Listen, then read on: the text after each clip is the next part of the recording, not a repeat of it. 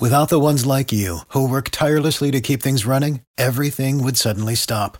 Hospitals, factories, schools, and power plants, they all depend on you. No matter the weather, emergency, or time of day, you're the ones who get it done. At Grainger, we're here for you with professional grade industrial supplies.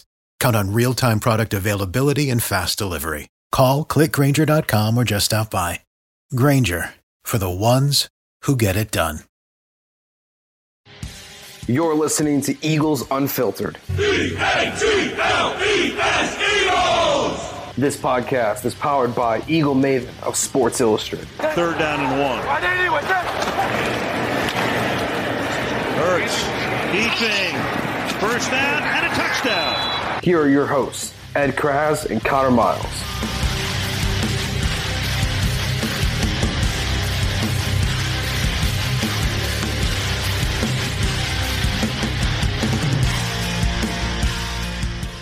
Okay, welcome to another episode of Eagles Unfiltered. I am your co-host Connor Miles. With me, as always, is my co-host Ed Kracz. Ed, what a great way to start off the Nick Sirianni era. I mean, I know a lot of people are looking at this game and the 32 to six victory by the Philadelphia Eagles over the Atlanta Falcons and saying, you know, the Falcons aren't that great of a team.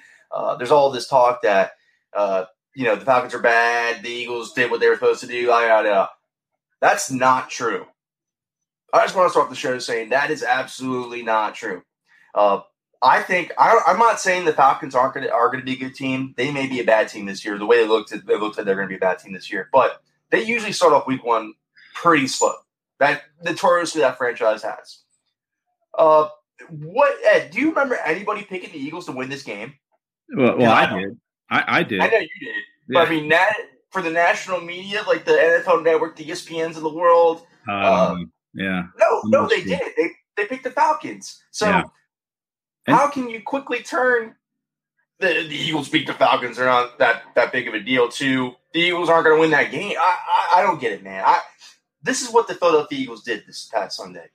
They came out and they beat the brakes off of a team that they should beat good teams beat up on bad teams, and that's what the Philadelphia Eagles did. So that's what was excited about me in the Nick Sirianni era to start off that way, because it wasn't a marginal victory. It wasn't they won by a field goal. It wasn't they won by one point. It is that they they pounded on the Atlanta Falcons, and that's what you want to see. Good teams beat up on bad teams, and that's what's impressed me the most about the Philadelphia Eagles. Said, what was your biggest takeaway from this game on Sunday? Well, I mean, you know, you could say, yeah, they beat the Falcons who stink, but it's not like they, like you said, they didn't beat them by a point. They took care of business. You know that. Listen, Doug, Doug Pederson never had a 26 point win on the road in his five years in Philadelphia. Um, so that's one takeaway: is the Eagles put the pedal down and and they kept their foot on the gas. And my main takeaway is Nick Sirianni really called a masterful game plan. I mean, he yes. threw the ball early to set up the run. Um, so they, they they ran the ball a little bit in the first half, but they threw passes, and then after they got the lead in the second half, he started running the ball, and you know this is a powerful offensive line, and uh, that they can run behind, and they're healthy. And you know what struck me when you that promo, if you're watching this on YouTube and you saw that promo into this show, is you're, you're looking at clips from last year when you're seeing guys like Jack Driscoll in that promo and Nate Herbig and you know, these are guys that, you know, they, they may not see the field this year if this five stays healthy. Um, but so my main takeaway, I think, is Nick Sirianni, the way he called this game, uh, very good play calling. Now, listen, he had two fourth down calls that he, you know, he wishes he could have uh, maybe had a different play call for. It wasn't perfect, but it was good enough. And when you look on the other sideline, you see Arthur Smith, who the Eagles interviewed and could have had a chance to hire I mean, he just looked like his team was totally unprepared compared to what Sirianni had out there. So that's my first takeaway, and probably my biggest takeaway. I'd say there's so many others, but you asked me what my biggest one was, and that's what it is: Nick Sirianni's uh, coaching uh, and his game planning. That's a good point about Arthur Smith, though, because the Eagles were actually really interested to have Arthur Smith come in and interview, and he didn't leave Atlanta he went to Atlanta, had that interview, and didn't didn't leave. And the Eagles did want to interview him. Now he was one of the top candidates they wanted to interview. Well, Arthur uh, Smith did say he talked to the Eagles when we had him leading into the week. We asked him, and he did have a conversation with the Eagles. So um, there was a conversation. I don't know how in depth it was or how far it went, but he talked to him. He may be either Adam Gase because I'll tell you right now, Nick Sirianni looked a lot better than him. Looked a lot better, and like you said, he had the team way more prepared. Uh, for a team that didn't really, it's funny because you know I saw Falcons fans. The, the first excuse was we didn't that this team didn't have a preseason. This team didn't have time to get chemistry together. Neither did the Eagles. Neither did the Eagles. Yeah, there's no. This Eagles team did not have a preseason together. The quarterback, I mean, played like what three snaps, if that, in, in Pittsburgh. Was Pittsburgh yeah. in preseason? I mean, this is uh, the one take. Uh, here's one another thing I want to add into this that I thought was silly. I heard lot. The biggest complaints, and I'm sorry, I have people mowing my lawn right now the outside. So if you hear that in the broadcast, I deeply apologize. But you know, people complain that the Eagles didn't throw the field ball down the field that much, or they didn't start throwing the ball down the field, do any of that stuff.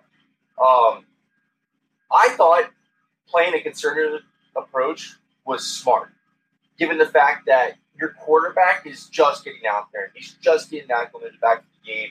Still a new offense. It's still a new system.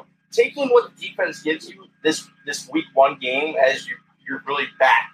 You're back on the field. You're back in the offense. You're getting the groove. I had no problem with it. I thought the game plan was perfectly fine. It was master class. Actually, play calling by Nick Sirianni, the first time play caller, at that as well. Uh, Nick Sirianni said afterward that they wanted to take deep shot. They had some plays dialed up to go deep, and they did hit Zach Ertz deep. It was a little underthrown by Hurts, uh, but you know Zach Ertz was out there, and you know he had to come back and dive to make the catch, and it, it probably wasn't a catch, judging by the way Ertz jumped up and ran back to the line of scrimmage saying, let's go, let's go, let's go. Uh, and they got the ball off before they could review it. But uh, Sirianni said they wanted to take deep shots, but the Falcons were taking that away. So listen, that's the sign of a, a well coached team when Jalen Hurts recognizes that uh, and Sirianni recognizes it, that they're taking this away. Let's take – the shorter intermediate stuff. Let's throw these short bubble type screens and uh, throw the ball to Miles Sanders, who had four catches out of the back well out of the backfield, and Kenny Gainwell added another two.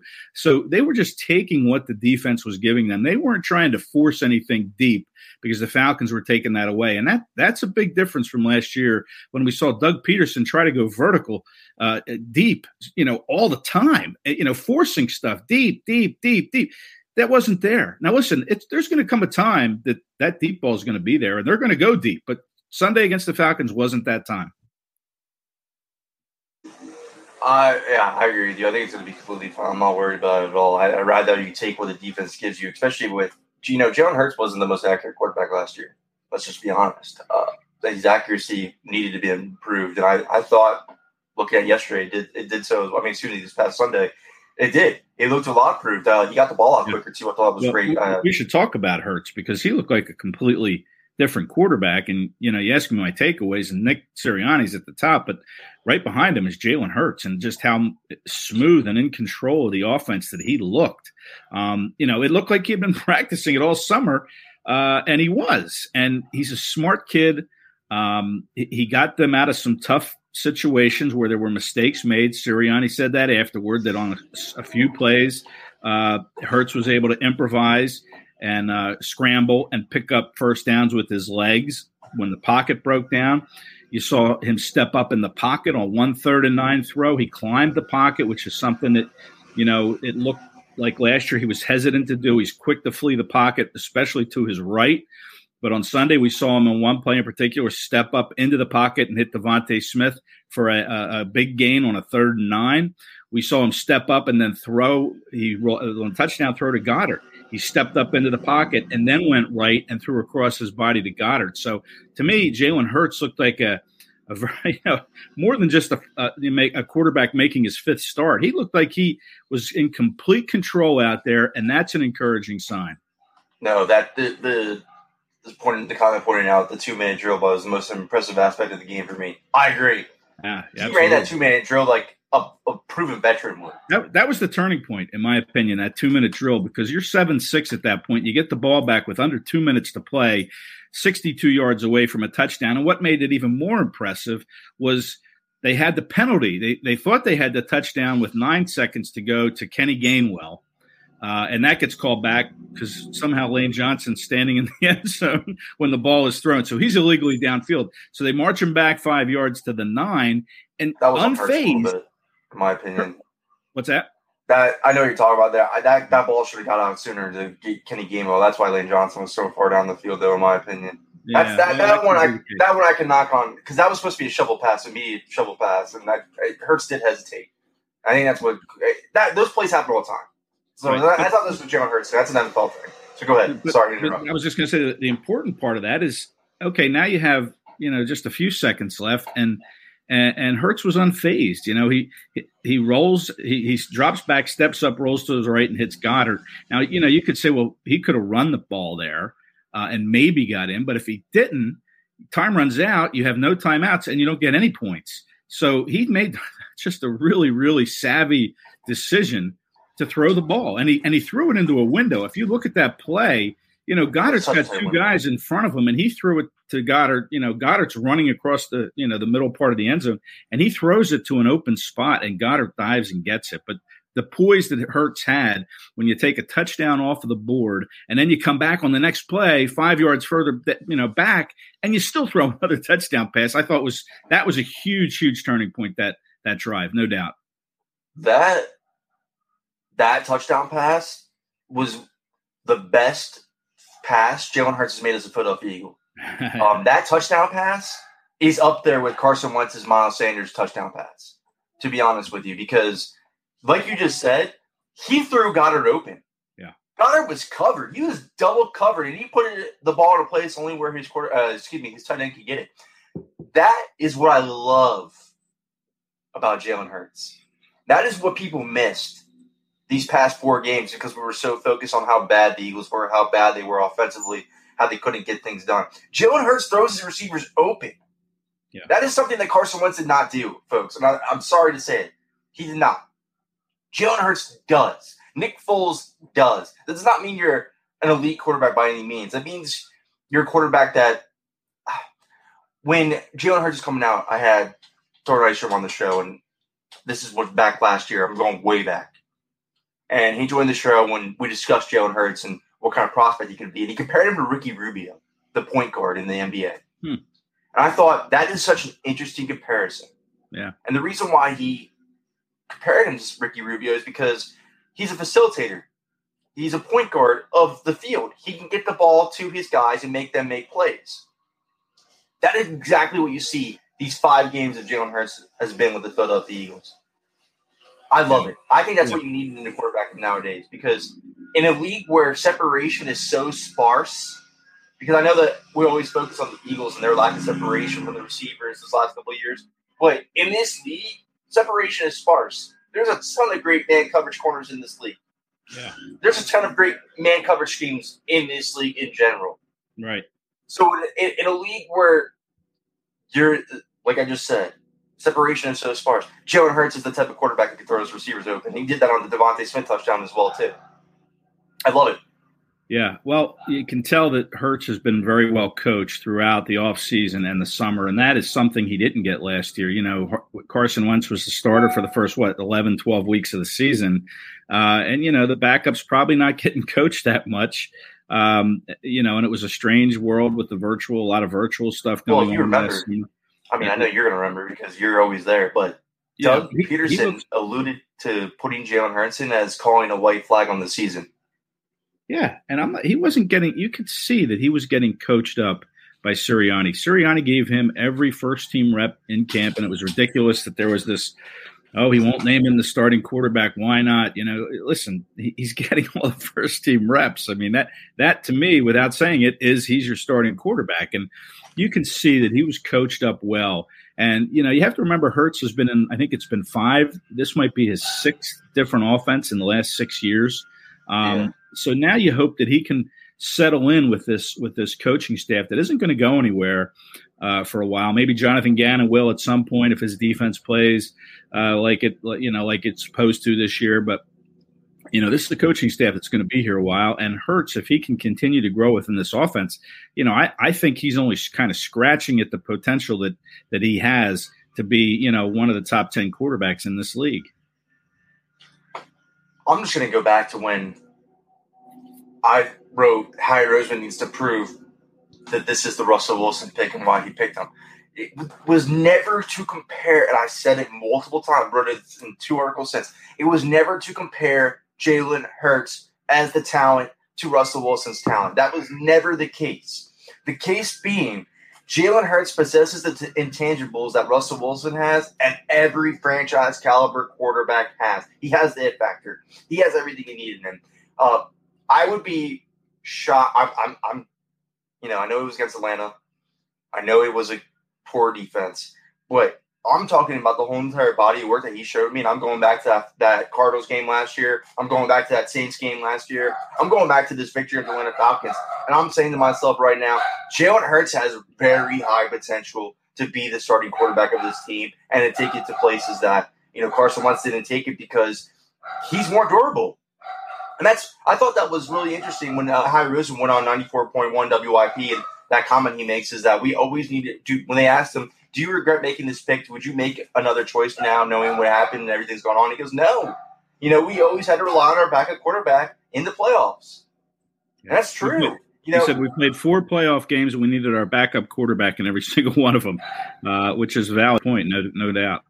But, but yeah, and you know, I think we're going to come back to this, looking at this pit selection of Jalen Hurts, and you know, how he may look like a genius after this, Ed because even if Carson Wentz be- becomes the quarterback that the Eagles believed he was, that Frank Reich believes he is, how long does it last, Ed?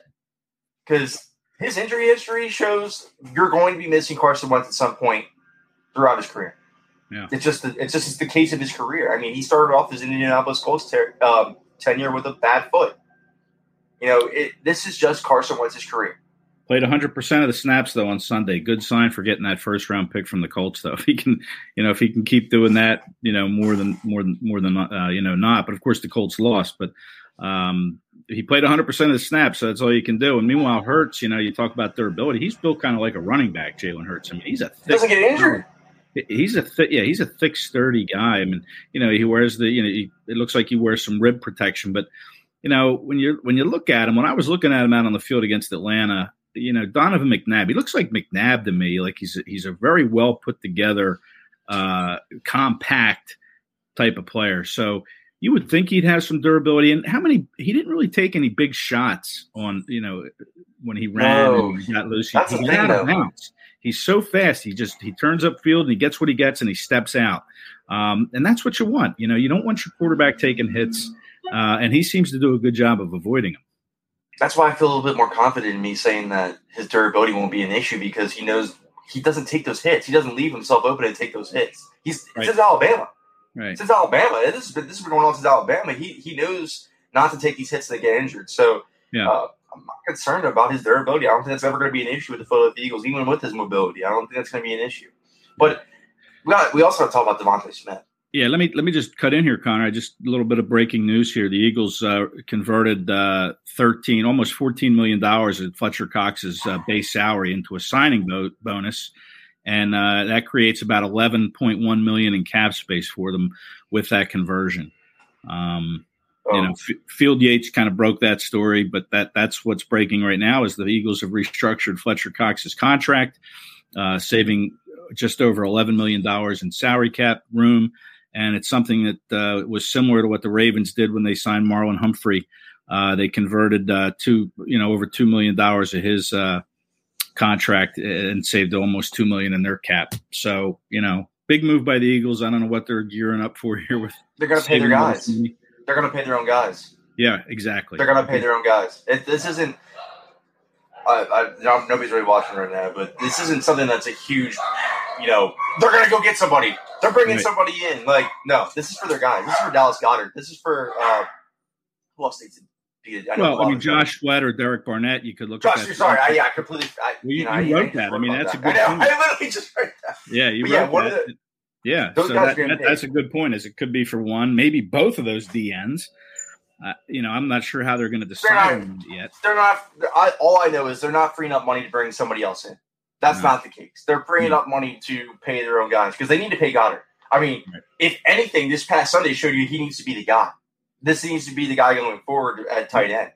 And the reason what being is because I, I, I said it before. He was Jalen Hurts' second favorite target statistically when Jalen Hurts was inserted. Uh, he's going to be his red zone option. That's going to be his security blanket in the red zone. Going to be Dallas Goedert. I think Dallas Goedert can get 10, 10 touchdowns this year at least, bare minimum. the way Jalen Hurts targets him in the red zone.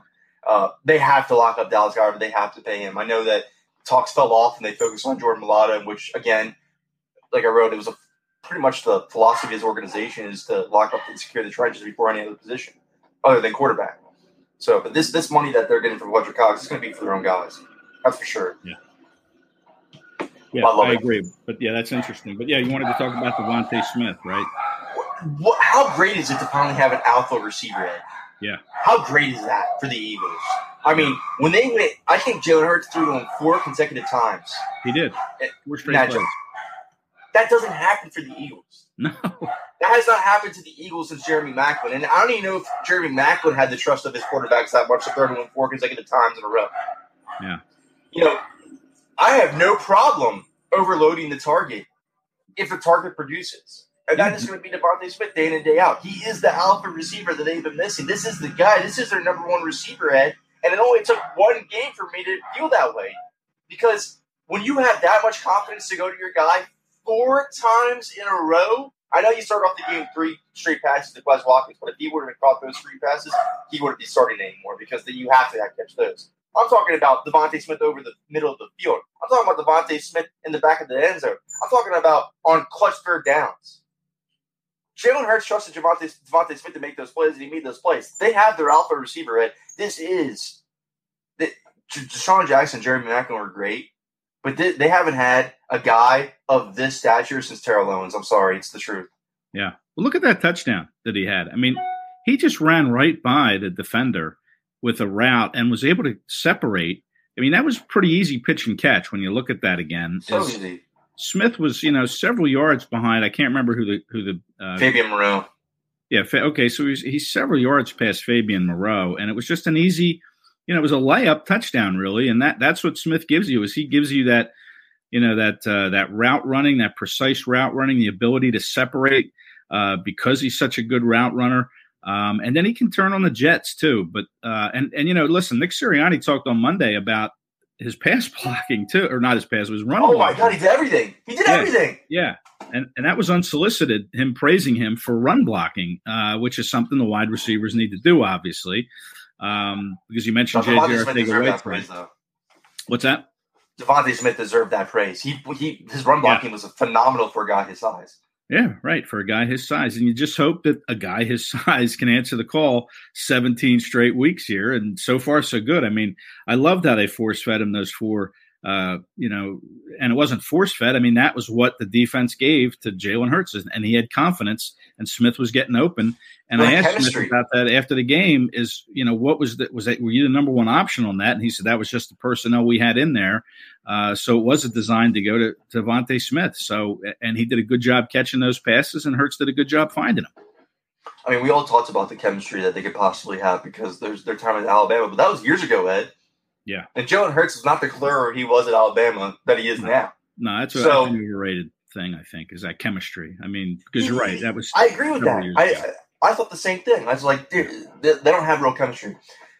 That might have been wrong, though, because that first that first throw to him was a touchdown catch. And Jalen Hurts put it in a position where he knew DeVonta Smith was going to be. Yeah.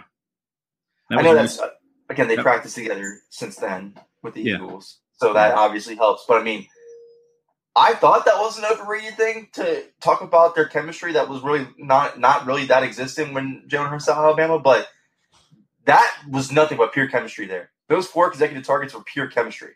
Yeah, and I'm sure it was repped over and over, you know, and you're right, Hurts wasn't the same quarterback. So maybe, yeah, I don't know. I don't know how much there is to that. I mean, I think if anything, it's just their friendship and the relationship they have together on, uh, you know, off the field that, that is, is a big factor in, in that.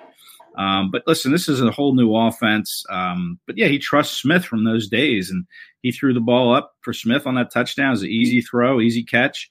Um, and then those four straight completions, he just fed him. And that third and nine I'm talking about, I mean, that was a really, really good play when Hurts stepped up into the pocket and hit him on a very important thing. You know, keep the clock moving. They had the lead. Uh, and they convert a first down there. I mean, that, that's important stuff. The Eagles did a good job on third downs. They converted almost 50% of them uh, which was fantastic. And I, you know, I think a lot of that has to do with, you know, the way Hurts ran that offense and the way he got Smith involved in it. I'm, I completely agree. And I, again, watching Jalen Hurts step up in the pocket is one thing you want to see as an improvement from him. And I thought Yeah. he did not consistently well, but I thought he did enough to prove that he's improving in that in that area. Right. But the way that they schemed these receivers in space, I mean, they utilized. I don't know it was at the start of the game, and it, they shied away from him after, but uh, they utilized Quez Watkins' speed to his advantage or off the game. They utilized Jalen Reagor's ability to get downfield by giving him enough space. Uh, I thought that was huge. It looks like these receivers are going to be schemed open in this this offense, and that's what you, that's what Jalen Reagor needs. Yeah. You know, that's what Quez Watkins needs. That's not so much what DeVonta Smith needs, but that's exactly what those guys need. And to see Jalen Reagor score, to have a new front of you know that newfound confidence that you wrote about. That Yeah. he's he's coming into the season as a completely new player, uh, new self. He looked he looked the part. Yeah. You know, the box score doesn't jump off at you. 49 yards, six catches, one touchdown, but uh, I'll take that any day from him after last year. You know, this is it's building up confidence, slowly building it back up to, to the point that he is the first round. Because again, as much as people crushed the Eagles for taking Jalen Reagor, the Vikings or the Saints would have taken him if he was on the board. Yeah. He, he was going to be a first round wide receiver regardless. There is talent there. There is something to be had there. Uh, if as long as they keep scheming him open in space, I think you're going to see some scoring plays like he did this past weekend against Atlanta. Yeah, no doubt. And you know, what you know what else I liked is you know he showed a lot more confidence catching the uh, punts. You know, he, you know he was the the main punt returner, the only punt returner, and um, you know there was some traffic around him a few times, and you're waiting. Okay, make sure you catch it, and and he did, and he, looked more confident doing that. And we saw him return a 73 yard punt return for a touchdown against the Packers. You know, he did. He was a little hesitant on some of those returns. I'd like to, but I think you know I'll predict it right now. I think Jalen Reagor is going to take another punt return back for a touchdown this year because I think he's very dangerous in that role, and I think he's only going to get more dangerous as this season goes on. And Michael Clay has a chance to work with him, show him some of the corrections that he uh, needs to make from that game against Atlanta. A little hesitant in some points, but you know he's looking for a spot to cut it up and, and accelerate, and then turn on the Jets because we know he's fast, uh, and that's where he can show it is in that, you know that long type of touchdown run like we saw in Green Bay. So I, I kind of like that part of his game too. Is there was a lot of mystery over who was going to return punts uh, heading into this game, and we saw it's going to be Jalen Reagor, and I love that role for him. You know, and Kenny Gainwell made a huge impact for the rookie Yeah. too, as well. He's I I think it's safe to assume he is running back too this year because you have to get him on the field. Like. Yeah, In some shape or form. didn't play a single offensive snap. I think he had twelve special team snaps. That's it. Um, and we talked It's going to be different. It's a it's going to be a week to week thing. You think? maybe. But uh, Sirianni was asked about Kenny Gainwell, and he said the thing we needed to he had to earn our trust in the pass protection game. That was something that he needed to show he could do in order to play that position, and the coaches were sold on his ability to do that. And we saw him make, you know, I, I can remember at least one good block that he made on a pass pick, uh, pass rush um, pickup. So. Uh, you know, if he can continue to get better in that area and continue to show the coaches that he's up to that challenge, he, I think he's going to be number two, uh, regardless of uh, you know of, of what what happens. I mean, you hope he stays healthy, like as always with any player. But I think Boston Scott's going to be the third running back for this team in the foreseeable future here. It has to be because Kenny Gainwell's too good, man. Yeah, He's too He big, he's too good of a receiving threat uh, to keep on the sideline. So I, I like the usage of Kenny Gainwell, and I expect it to keep continuing going forward. You know who doesn't? You know who actually did not get enough recognition? I thought I think Seumalo. I think Yeah. Seumalo played. I thought, and people are gonna be like, "This this is crazy. You're crazy." But uh, given his assignment against Grady Jarrett, I thought he played the best along the offensive line. yeah. get some dumb false starts. Yeah, yeah. right. Two of those. That's what I was going to Yeah, say. two dumb false starts, but again, uh, so Johnson. You know, it, this this offensive line wasn't together really still this preseason. I I can take the false starts and that going forward because these false starts are, are drive killers. That was the one thing that was Achilles heel of the Philadelphia Eagles in 2020 is once they had the, the offensive line penalties, the kiss the, the drive goodbye. It's over. They overcame it somewhat with Nick Sirianni, and I thought that was I that instilled confidence in me. yeah. Yeah. But again, I think Sam played extremely well though for going against Grady Jarrett. Grady Jarrett's one of the best interior defensive linemen in the league. I thought yes, I he was, is. Ozzy Sam Hall played a hell of a game, and he proved to everybody once again: stop calling Landon Dickerson the starting left guard. It's Ozzy Sam.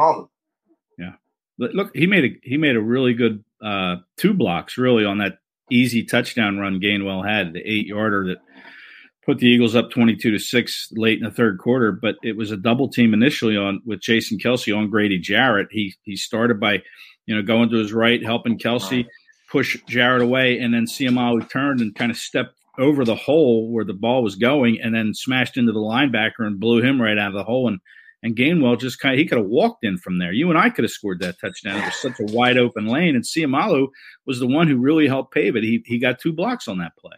Seumalo's a good player, man. Very underrated.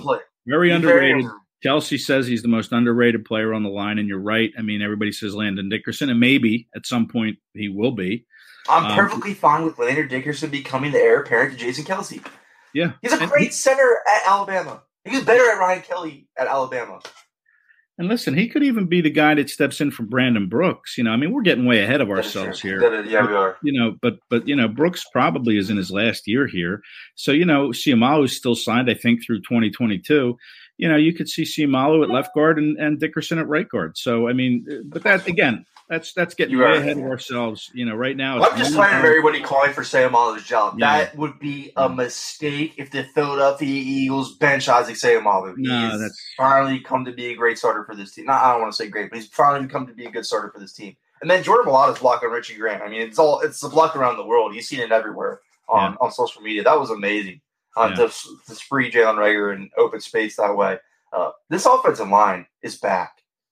Yeah, and you know fun. another cool thing about Seumalo, he's got great hair. Love the hair, man. Love his hair. And, you know, I when they initially announced he he switched his number to fifty six, I put him in my doghouse. I love that number on defensive ends now. After Chris Long wrote that number, I wanted that to be on defensive end. So when when he first initially they switched to number fifty six, he was in my doghouse. But all is forgiven because if I wanted my college number, I I sure would want to get it too, and that's what his college number was with 56. So I completely understand it, and he earned 56 by the way he played against the Atlanta Falcons, Grady Jarrett this past Sunday. Yep. Moving on to the defense, though, Ed, we got to talk about the defense. We got to end the show talking about the defense. Okay. Um, the run defense what at it adjusted, it did adjust, but it was the heel at the beginning. And again, you're going against Mike Davis and Cordarrelle Patterson, not not I mean, you're looking at an NFC East division where you have Antonio Gibson, Saquon Barkley, Ezekiel Elliott. Uh, the NFC has a ton of good running backs in it.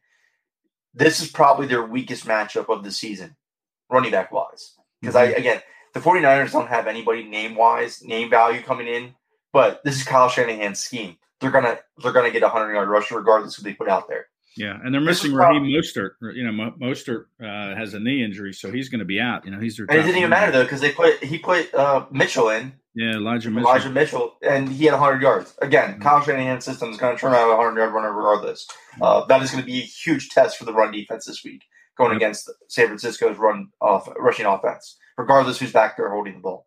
Yeah. Uh, but again, Mike Davis and Cordarrelle Patterson are your easiest test of the season, and you kind of failed in my opinion you adjusted. That was great. I'd love to see adjustments because this team was was a huge failure adjustment wise last season making adjustments. So making adjustments was was crucial, I guess, for especially for a first year defensive coordinator, first year defensive play caller. Mm-hmm. But you cannot let the Atlanta Falcons offensive line, Mike Davis and Cordarrelle Patterson, have 100 yards rushing in the first half. You can't do that. No. You just can't do that. And when you when you're going up against a much much talented more running backs in this league, uh, that, that could lose you games right off the bat, giving up 100 yards rushing in the first half.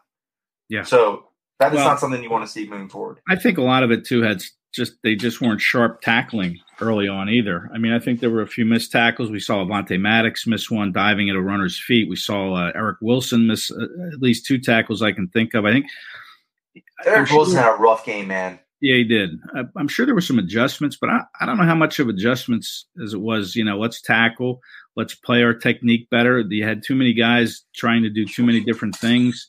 And I think it was just a reminder is look, let's just play within the scheme. You know, we're going to be okay, but don't try to freelance out there. Be secure in your tackling. Uh, and listen, first game, you're going to expect some missed tackles. You hope that they can tighten that up against the 49ers so they don't have 110 yards in the first half like the Falcons had. But I think that was a lot of it. I think just some missed tackles, you know, maybe trying, you know, guys excited, amped up, trying to do a little bit, too much. Maybe Eric Wilson trying to make his debut, an impressive one for the Eagles. Um, so once they settled down, Uh, I think that you know that was key. But listen, as much as I say the turning point on offense was that two minute drill at the end of the first half, I think the turning point on defense was stopping them and holding them to a field goal after that 14 play drive the Falcons had. Atlanta goes up seven nothing there. I mean, that place was jumping in Atlanta. You know, you had 70,000, almost 70,000 people there, and it was loud early. And if they score and go up seven nothing, then you know when when DeVonta Smith scores that touchdown, it's seven seven. It's not seven three. So that that stop that they had on that that first red zone entry by the Falcons, I think was a huge turning point for the defense. Oh, I agree. Yeah. Oh, I absolutely agree. I, you know, the bend don't break. Right. that was that was exactly what happened. They bent, but they didn't break. And that's what you want to see. I mean, again, this is a this is a league of points. You know, if you can hold them to three points right in their own end zone, you're doing a you're good defense. I don't care. That's fine with me because that, that wins you football games, and it, yeah. it really did. So, what else impressed you on the defense? I mean, again, I, what impressed me the most is Jonathan Gannon's first defensive you know, first game as defensive coordinator, first game calling a defensive uh, play calling, and he shuts out the Atlanta Falcons, Matt Ryan and Calvin Ridley and Kyle Pitts to six points. So there you go. I'm impressed already. Well, I you listen, you check out Connor. You have a great article that's going to come out on Darius Slay. I mean, I know you were impressed with Darius Slay, and that that story is going to, you know, uh, be posted here in the next, uh, you know, 14 hours or so, maybe you know Tuesday evening or Wednesday morning. But you know that you were I know you were impressed with Darius Slay, right? I mean, and, I, and I thought, and I was impressed with Steve Nelson, to be honest with you. I think I think those two veteran corners, if again, like anything else, they stay healthy, uh, are, are going to be huge for this defense. But you know, talk about Slay. What what impressed you about Slay? Well, the thing is, the Eagles have laid the foundation to get the best play out of Darius Slay at the back end of his career, and that's what the Indianapolis Colts did this past season when they signed Xavier Rhodes. You know, he was coming from Minnesota. He was coming from totally down trajectory. Looks like he's completely washed, in my opinion. Signs a one year, three three million dollar deal with the Colts, reunites with Jonathan Gannon. And what Jonathan Gannon does is put him in a position to succeed by taking away assignments. Saying, you know, Xavier, you're not the lockdown corner you were before. You're not a top five. You're not able to pay attention to the back end while paying attention to the front and taking away the middle of the field or making sure you don't get beat behind you. You're not at that point in your career anymore. So I'm going to give you some safety support. I'm going to give you guys. I'm going to give you a safety in the box that takes away the middle of the field, and you just focus on your sole assignment of the receiver and making sure he doesn't get beat past you. That is exactly what Jonathan Gannon did this past Sunday with Darius Slay. And you can notice it from, I don't know if this is what's going to be, and I wrote about in the article. I don't know if this is what's going to be going forward to expect from Darius Slay or Anthony Harris. I mean, Anthony Harris played 21 snaps out of his 71 in the box and he took away the middle of the field doing so. He played mostly coverage by doing this in the box. That helped Darius Slay so much to focus in on Calvin Ridley. And what happened when he focused in on Calvin Ridley? Calvin Ridley was a ghost. You didn't hear from him at all during that game after the first couple catches. That is what I expect from Jonathan Gannon going forward to the whole entire season is to put Darius Slay in a position to focus on one assignment. And when you have a guy of Darius Slay's talent, because again, last season was probably Darius Slay's worst year in the league. Honestly, it was. He gave up the most career uh, receiving yards his whole entire career, second worst passer rating since his rookie year. A lot of it went into scheme, but also what also went into it, and again, Jeremy, and I pointed this out in the article. Jeremy Fowler had, went around the league and asked a bunch of executives what he thought about the corners in this league. And what they said about Darius Slay was he would when he's not in it, when the team's not winning, and the, and things aren't going well, things aren't going to go well with him. And I do believe he's a he is a rhythm player, just like Jalen Reagor is, just like some other players on this team are. But when this defense is playing good and they're clicking on cylinders, I think Darius Slay can return to a top ten level corner form. But he also needs support in doing so, and the defensive coordinator that they hired is allowing him to do so. They're going to take away the middle of the field with the safety that's in the box they're gonna they're gonna give Darius Slay enough support to focus on the back end and make sure he doesn't get beat by his guy, and he does that. You know, take away the DK Metcalf, take away the Davante Adams performances because those guys are elite receivers. They're going to do that to any corner in this league. They've done it to Jalen Ramsey. They've done it to Xavier Howard. They've done it to multiple guys. Those guys are going to do it day in and day out. Take away those performances, Darius Slay fared very well. And this is a team that, you know, they turned out Leodis McKelvin, Byron Maxwell, Cary Williams, Jalen Mills as their top corners year in and year out. Darius Slay has been a godsend for this team, and the production is going to max, max uh, match the value that the Eagles gave up for him this season because the defensive coordinator is put in a position to succeed. Darius Slay is going to be in the Pro Bowl this year. well, that's that's great analysis right there, Connor. I can't top top any of that. I mean, that's just you know that's just good hard studying and some homework. I watched the game three times, man. I'm not gonna lie. I and look, if if you're listening right now out there, NFL Game Pass, please, for the love of God, return the All 22 to the film because rewatching these games like we're watching the game as a normal broadcast is incredibly hard. Yeah, incredibly hard. That it, it's so hard to see the angles that the Eagles are playing in coverage wise. I would love to elaborate more in that article than I did, but I do not have all 22 to go off of. And that is damning because not getting that coach's angle is harsh to see what they're doing coverage wise. But from the angles I did see, it looks as if they're going to give the corners a ton of support this year. And again, Ed, I know I know you recall this because you are my editor. When I wrote about what the pairing of Rodney McLeod and Anthony Harris does for this defense, it gives nothing but support to the corners. So not only did the Eagles say, hey, Darius Slay, we're going to give you a ton of support this year. We signed Anthony Harris, we signed Steven Nelson. So now it's up to you to just focus on your one assignment and not worry about every other possibility on the field like you did last year. Mm-hmm. It's just the perfect position for him to succeed. And that's what what this coaching staff does, Ed, is they play to their players' strengths. Yep. And when you have guys like Darius Slay is still talented. Fletcher Cox is still talented. Jalen Hurts is very talented when you play your players' strengths, their talent is just going to overcome and overshow each and every week, and that's what it did on Sunday, and I expect it going forward. Yeah, well, listen, you know that that I can't wait to you know people can read that story, but one that they can read uh, from Connor. Another really really good insightful piece was on Javon Hargrave, and that's on our site eaglemaven.com. Uh, you can find that there. But you know, Hargrave really, uh, like you said, he has arrived, and you know he had two sacks, six tackles really took over. And even Sirianni mentioned him on Monday that you know what a game Hargrave had. And you know, listen, he was on he wasn't healthy to start the year last year, like you point out. He sat home in Washington. When they went to Washington, he's watching on television, bummed out, doesn't know all his teammates because it's all virtual. So, you know, now you see he's comfortable, he's having fun, and, you know, he's got two sacks already. I think his career high six and a half. Um, you know, he he could do better than that. Um, but listen, it was a great start from Hargrave. And listen, we saw we saw a little bit of that last year uh, in December against the Saints. He had two sacks. So you know, we've seen kind of this building in confidence, uh, getting to know his teammates a little bit better. Uh, and now he's just kind of carried it over into this season so far. And it was a great start for Hargrave. And, you know, Connie did a good job with the story. Uh, again, it's eaglemaven.com. You can find it there or uh, at our si.com slash NFL slash Eagles site.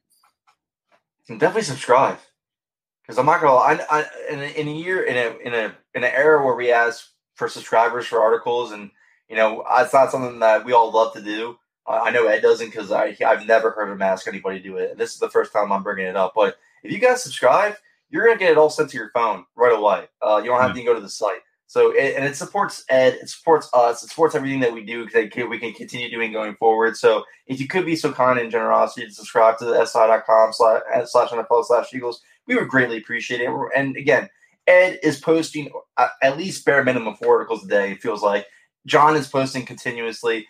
I'm picking it back up a little bit, getting back into my rhythm it, you're going to get nothing but nonstop Eagles news and notes and things that aren't really being discussed by other outlets straight to your phone, straight to your email, straight straight to your inbox. So again, if you guys could be so so kind, but to subscribe, we would greatly appreciate it. But I, I love that you pointed this out, and we're going to end the show on this. I did say Javon Hargrave arrived, but he was in the building from the last six weeks of the season yes. up until now. Yep. He was in the building. He arrived on Sunday though, and, and the way he arrived is he's comfortable now. He gets it. This is his system. This is his defensive line. He knows what Fletcher Cox is going to do. He knows what Brandon Graham's going to do. He knows what Josh Sweat, Derek Barnett, and so on and so forth are going to do. And not only that, I, what, what I was worried about a little bit was how they're going to reto- um, rotate the interior line without Jim Schwartz. Because I think Javon Hargrave is 28, Fletcher Cox is in 30s. You got to keep these guys fresh. They're your best. This is going to sound like a hot take, but it's I'm sorry, it's true. They're your best pass rushers. They are. They're your best. They're your best guys getting pressure. maybe not pass rushers, but getting pressure. These are your best guys. You need to keep them fresh. Javon Hargrave can have 10 sacks this year if you keep him fresh. And I thought Jonathan Gannon played a phenomenal. I thought he did a phenomenal job rotating that defensive line. thought he did a great job doing it, actually. Yeah. Um, I mean, Fletcher Cox played only, I think it was 57% of the snaps. He had 41 of them. Yeah, Hargrave um, was what, 56? So, I mean, yeah, Hargrave had 40 snaps, so he was only one behind Cox, and he mixed in Hassan Ridgeway, who had a sack. And you know, you get three sacks from your defensive tackles. That's pressure right up in the quarterback's face, and they hate that. Uh, you know, it's only going to be a matter of time before Graham and Sweat and Barnett they start pinching the edges and they get their share of sacks when the quarterback tries to get out of the pocket. But you know, Matt Ryan's a statue back there, uh, more or less. So you know, you knew where he was going to be. So you get up in the middle in his face and you make him try to step up when the ends are coming, and that's why the D tackles did such a great job. But you know, we're going to see probably Garoppolo and Lance, both of them against the Niners mobile quarterback, so this could be more of a defensive end type sack game. But again, if you're getting pressure up the middle, uh, that that's going to free things up on the outside with mobile quarterbacks for Gar- Barnett and, and Graham and, and, Sweat to get their their share of sacks too. But um, you know, I, I loved what Hargrave did. I loved the way he played. He played with a lot of energy, a lot of quickness, and a lot of confidence. They're going to dominate their division rivals through the interior this year, though. Washington's interior offensive line weak. New York's weak. Dallas is weak because Zach Martin. I mean, other than Zach Martin, it's weak. Yeah. It is weak. Uh, and again, he was out for COVID this past week, so uh, he's going to be fine this week. But still, uh, they're they're still their interior is weak. You know, it, it's going to be interesting. This they they can purely dominate their division in these divisional matchups thoroughly for the interior defensive line, especially yeah. with Javon Hargrave playing the way that he played this past Sunday. And yeah. I expect it as you do continue going forward. Yeah, and, and Ridgeway, we talked about the snaps. I think he had 26. Yes. Milton Williams got in there for you know I think 16 snaps. Um, Hassan Ridgeway played really good. Yeah, he did. He had two defensive holding calls, which you don't see an awful lot. You barely see one, and he had two. So, uh, but yeah, he did a he did a nice job just kind of playing through some of that early adversity. And one of those is BS because I actually, since that's what the best thing about rewatching these these games over and over again, you get to see stuff like that. The one of those calls, Chris Lindstrom has him by the neck uh, and they called holding on Hassan Ridgeway, and I'm like, this is that's ridiculous. The, yeah. the, officiating was a little. It's still, you know, it's off the season to start off, of course, as usual. NFL officiating being inconsistent as much as we love it, but Ed, what I mean, we're gonna have you and John are gonna come on later in the week and talk about preview the San Francisco game a little bit more. But uh, I'm gonna tell you right now, San Francisco is a good team. They're way better than what they were last year. Um, I, I think Eagles can beat the, win this game though. I do, and I think a lot of it has to do with the injuries that San Francisco is, has endured. You know, losing Moser does hurt, uh, but losing Jason Verrett hurts the most. That was their top corner in, on their defense, and then they lost him for the season. Um, I, I think the Eagles can win this game. I do think they can win this game. Well, you know, it's going to be interesting with Jordan Mailata probably matching up with Nick Bosa. I mean, you know, Mailata kind of had a, you know, not a lot of standouts on that Falcons defense. I think he's going to line up against Bosa this week, so that's going to be something to watch. And um, you know, the 49ers are coming across the country. They opened, I think, in Detroit. Now they're opening, you know, now their second game's on the road also, but they're coming east. It's always hard for a West Coast team to come east and play a one o'clock game because you know the the body clock thing. So you know that's an advantage to the Eagles. But you know it's gonna it's gonna be a tough game. Haven't really looked at all of it. Just kind of the obvious stuff, like I mentioned, Bosa and Mailata and the quarterbacks, Lance and Garoppolo, probably you know rotating in there occasionally. Um, but that I, Brandon Aiyuk, Deebo Samuel, they're gonna give the Eagles this. That's gonna be a huge test. Yeah. Yeah, will. Uh, but the Eagles going to have to tackle better. They're going to have to play within the scheme that you know the the Linc's going to be rocking. It's going to be a full house for the first time since 2019, pre-pandemic. Um, you just hope they're not too amped up and try to do too much and get caught up in all that emotion. Instead, let that emotion come to them and feed off of it in the right way and not try to get too overamped for it uh, by doing too much. If they can play within themselves, you know, yeah, I think they got a shot for sure. Absolutely agreed. All right, that's going to wrap it up for Ed and I. You can catch us later this week. We'll talk about more birds. You're going to start the post game show this week. I will be live right after the game uh, on Sunday talking about the birds and wrapping up the Eagles 49ers game. We'll hear from Ed, maybe depending on uh, how press conferences go and all the stuff that he has to cover real quick. But would really appreciate you guys tuning in again. SI.com slash NFL slash Eagles for your all up to date coverage on the Philadelphia Eagles. Please subscribe to help support the show, help support uh, Eagle Maven. Thank you guys so much for tuning in. Thanks, everybody. For the ones who work hard to ensure their crew can always go the extra mile, and the ones who get in early so everyone can go home on time, there's Grainger, offering professional grade supplies backed by product experts so you can quickly and easily find what you need. Plus, you can count on access to a committed team ready to go the extra mile for you. Call, clickgrainger.com, or just stop by. Grainger, for the ones who get it done.